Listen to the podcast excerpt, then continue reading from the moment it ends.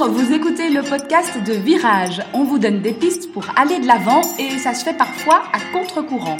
Si face à un problème, quel qu'il soit, vous vous êtes déjà dit j'ai tout essayé, rien ne va, je ne sais plus quoi faire, alors vous êtes au bon endroit. Je suis Marina Blanchard, psychologue, formatrice et fondatrice de Virage. Mon école s'inscrit dans la lignée de celle de Palo Alto, c'est-à-dire de la thérapie brève. Et je suis Peggy Van Lierde, chef d'entreprise, journaliste et coach en développement personnel. Ensemble, nous vous proposons des réflexions pour avancer autrement. Alors pour ce nouvel épisode, on va vous parler de vision du monde. On a appelé cet épisode à chacun ses lunettes parce que bien on ne regarde pas le monde et la réalité toujours de la même façon et donc chacun a des lunettes différentes.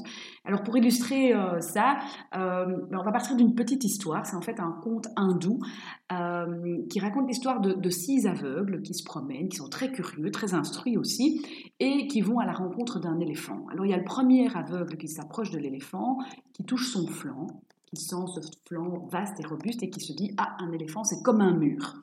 Puis le deuxième aveugle arrive et lui prend en main les défenses de l'éléphant. Il sent quelque chose de rond, de lisse, de pointu et dit à un éléphant Ça ressemble à une lance.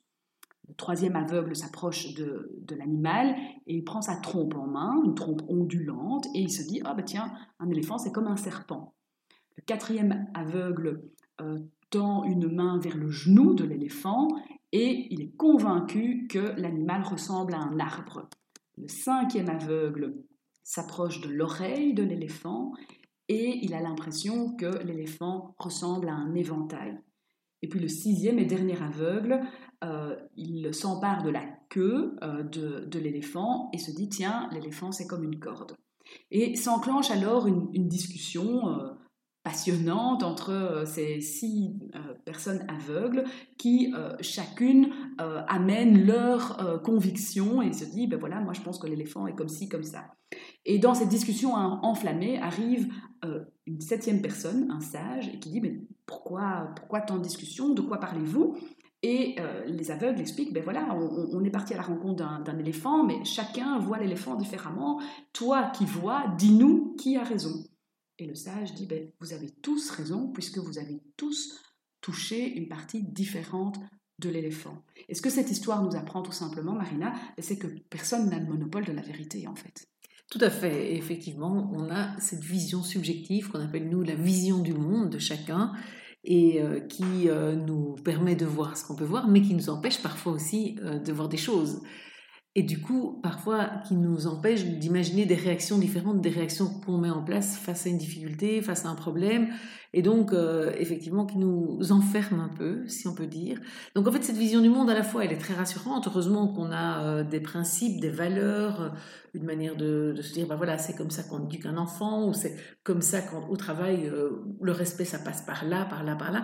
Et ben voilà, on n'a pas tous les mêmes. le respect, ça passe par la ponctualité pour certains, pour d'autres pas du tout. Ça passe par une manière de parler à l'autre. Enfin voilà. Et donc, on n'a pas tous les mêmes attentes du coup.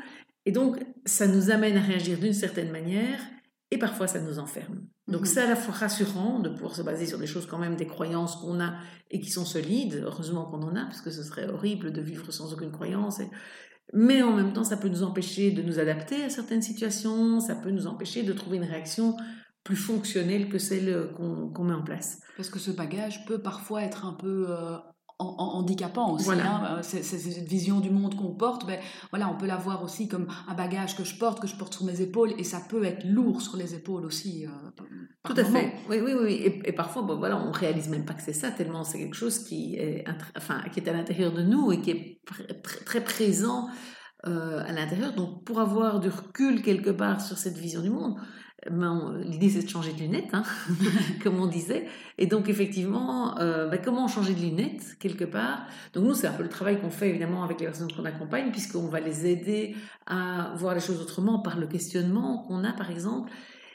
Et j'ai envie de dire une des questions clés pour ça, c'est la question quand la personne nous explique une situation, donc on essaie de comprendre comment elle réagit à la situation, comment elle veut changer euh, son problème, et on va leur demander est-ce que ça marche? Alors ça paraît un peu idiot comme question, comme ça, parce qu'évidemment, quand ils viennent nous voir, bah souvent c'est que ça fonctionne pas très bien, parce que sinon euh, ils ne viendraient pas nous consulter.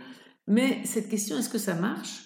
Je pense que c'est vraiment intéressant euh, de se la poser. Et peut-être vous avez un problème euh, dans votre quotidien aujourd'hui auquel vous pouvez penser, quelque chose d'un peu récurrent. Et peut-être vous dire, ben voilà, euh, j'ai déjà essayé ça, qu'est-ce qui fonctionne? Et en fait, si ça ne fonctionne pas, quelque part, ça ne sert à rien de continuer à faire ce qui ne fonctionne pas. Pourtant, c'est un piège dans lequel on tombe tous, et ça, c'est à cause de notre vision du monde. C'est pour ça que je, je, fais le lien. Et d'où l'intérêt de peut-être alors changer de lunettes et, et pourquoi pas parfois mettre les lunettes de l'autre, de celui avec qui on rencontre un problème, par exemple. On pourrait se dire, bah, tiens, je pourrais essayer de voir le, problème qui nous préoccupe et qui me préoccupe avec le regard de, de, de, de l'autre. Hein. Donc euh, voilà, si on prend l'exemple dans, dans, un couple, quelque chose qui coince, ben, peut-être que je pourrais une fois mettre les lunettes de, mon compagnon, de mon mari, pour voir quel est le regard que lui pose sur la situation. Oui, tout à fait. Et du coup, déjà, ça m'expliquera ses réactions. Parce qu'en général, si on peut mieux comprendre la logique de l'autre et donc sa vision du monde, ben forcément, on comprendra mieux comment il réagit. Et donc, à ce moment-là, ça peut déjà aider à réagir soi-même différemment, de mieux comprendre pourquoi il réagit comme ça. Parce que quand même, c'est vrai qu'il faut bien le dire, les hommes sont parfois très mystérieux pour nous, et je pense inversement, hein, on l'entend souvent, je pense même peut-être encore plus inversement. Mais euh, du coup, c'est intéressant effectivement de se mettre dans euh, le, la, position, la position de l'autre, que ce soit effectivement, d'ailleurs, bon, ça peut être du même sexe euh, ou pas, ça peut être aussi notre, notre fils ado qui vit tout à fait voilà, d'autres, d'autres valeurs, qui vit d'autres choses à l'école. Et euh, tant qu'on ne s'est pas vraiment mis dans sa position, hein, c'est difficile de, pouvoir, un, le rejoindre. Et donc, ça, ça peut déjà aider au niveau de la communication. Et alors, effectivement, si on veut encore aller un peu plus loin, je dirais, dans cette, euh, ce changement de lunettes, c'est, c'est une question que je pose très très souvent en séance, quand quelqu'un vient parce qu'il voudrait euh, changer une relation avec quelqu'un d'autre, donc que ce soit euh, un collègue de travail, une situation par exemple de harcèlement, euh, où la personne souffre parce que voilà, a l'impression que systématiquement quand elle dit quelque chose c'est critiqué, qu'il y aura une petite phrase qui va qui va le tacler dès le départ de la réunion, que ça va être fait si possible en public, que de manière générale il y a vraiment une, situation voilà, de, tout le monde sait plus ou moins ce qu'on entend par harcèlement, même si ça peut se décliner de manière très différente. Et la personne, la question que je pose, je dis, mais en fait, quel serait l'intérêt de l'autre, de celui qui vous harcèle, que vous dites, que vous nommez euh, par exemple manipulateur, pervers, narcissique, par exemple, quel serait son intérêt à lui à changer? Et en fait, c'est une question qui souvent interpelle pas mal parce que du coup, c'est une question qu'on ne se pose pas spontanément. Et on peut se la poser pour euh, voilà, un, conjoint euh, tout à fait euh, aimable et gentil, mais qui a tel ou tel problème, enfin, ou avec lequel on a tel ou tel problème plutôt relationnel. Et on peut se demander la même chose. Hein, voilà, il ne range jamais rien dans la maison. Quel serait son intérêt à ranger finalement? Mm-hmm. Et en fait, à cette question-là, on se rend compte que souvent, la réponse est je vois pas très bien. Mhm. Ou bien ce serait pour me faire plaisir. Alors cette réponse-là pour le conjoint, elle peut encore passer, mais pour le manipulateur pervers narcissique qu'on a en face de soi, puisque souvent c'est comme ça que sont nommés, hein, je, dis bien, je dis pas moi que les, tous les harceleurs sont des manipulateurs pervers narcissiques, mais souvent ils sont nommés comme ça par la personne qui en souffre. Quel serait l'intérêt du manipulateur pervers narcissique si vraiment il prend du plaisir, parce que si vraiment il est pervers, en plus il prend du plaisir finalement à faire souffrir, quel serait son intérêt à changer Au contraire, il perdrait du pouvoir sur, sur, sur la personne qui, est harcelée, etc. Donc, finalement, cette question-là, elle est vraiment importante parce que tant qu'il n'y a pas d'intérêt à changer, ben, l'autre ne changera pas. Mhm. Et je prends un autre exemple encore hein, qui me vient maintenant, c'est quel serait l'intérêt pour euh, un enfant qui a, qui, a, qui a, le soir un peu peur au moment de se coucher, etc., d'arrêter d'avoir peur presque. Si maman vient quand même lire encore une histoire, puis apporter trois verres d'eau, et puis euh, reste sur le palier, voire même reste à tenir la main dans son lit, quel serait son intérêt à changer?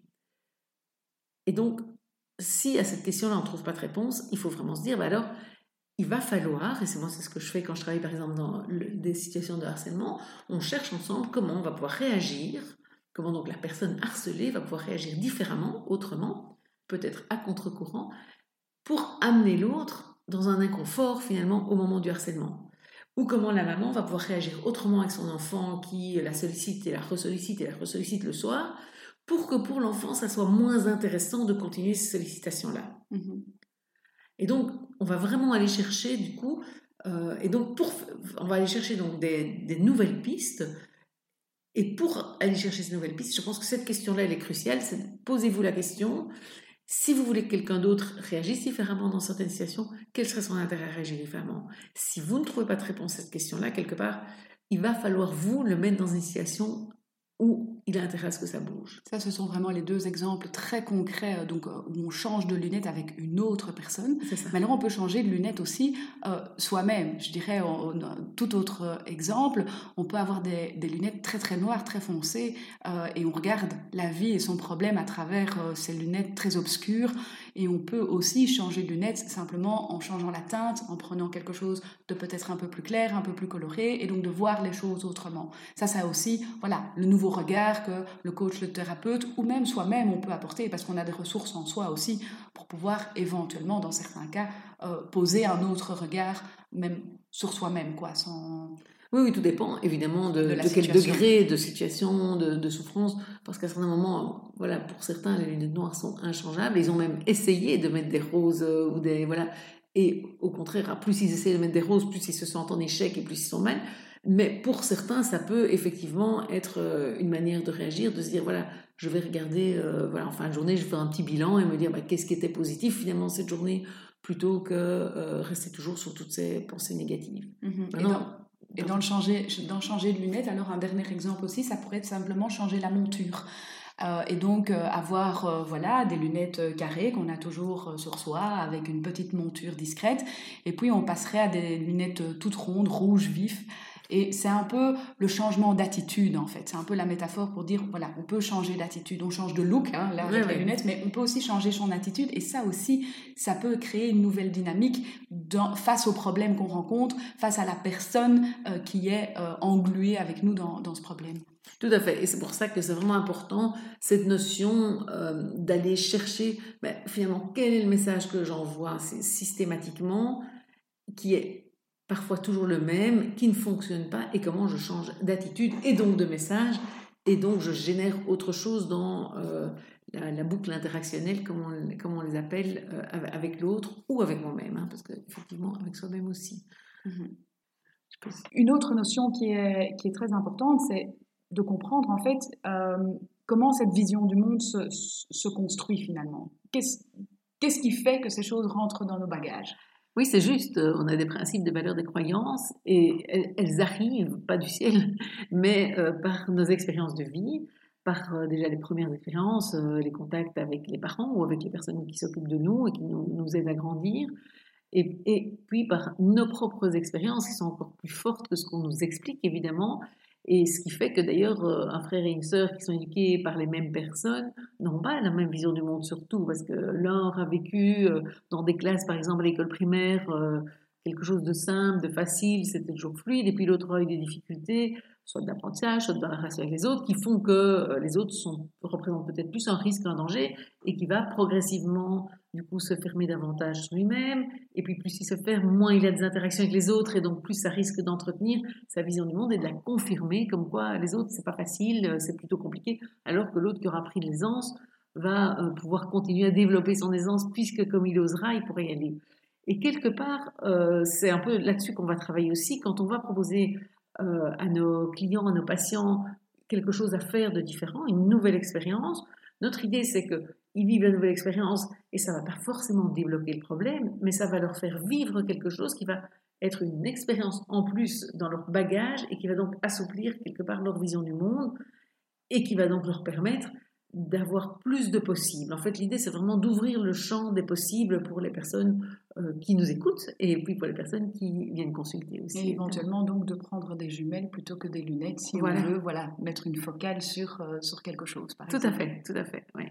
Un angle plus large, un grand angle. Un grand angle ou une loupe, en fonction ou une loupe, exact, De, de, la situation face à laquelle on est confronté. Alors justement, pour euh, aussi apporter un nouveau regard dans ce podcast, c'est quelqu'un qui viendra avec des nouvelles lunettes. Euh, mais la semaine prochaine, on change un peu de format euh, et on passera en mode interview. Donc en fait, on aura une invitée Anne-Françoise Jans qui va nous parler de procrastination. C'est cette tendance que l'on a à toujours ou souvent remettre à plus tard, quel que soit le domaine d'ailleurs. Hein. ça peut passer euh, dans des tâches quotidiennes, euh, le travail que l'on postpose, hein, la to-do list qui n'est jamais euh, terminée, à laquelle on n'arrive jamais à, bout parce qu'on a toujours d'autres choses à faire avant. ça peut être aussi un, projet de vie, un, un projet de changement que l'on a mais qu'on remet systématiquement à plus tard parce qu'il y a toujours autre chose à faire entre-temps.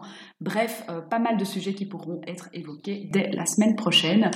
Marina, donc on retrouve Anne-Françoise Jans la semaine prochaine. Tout à fait. À la semaine prochaine, du coup.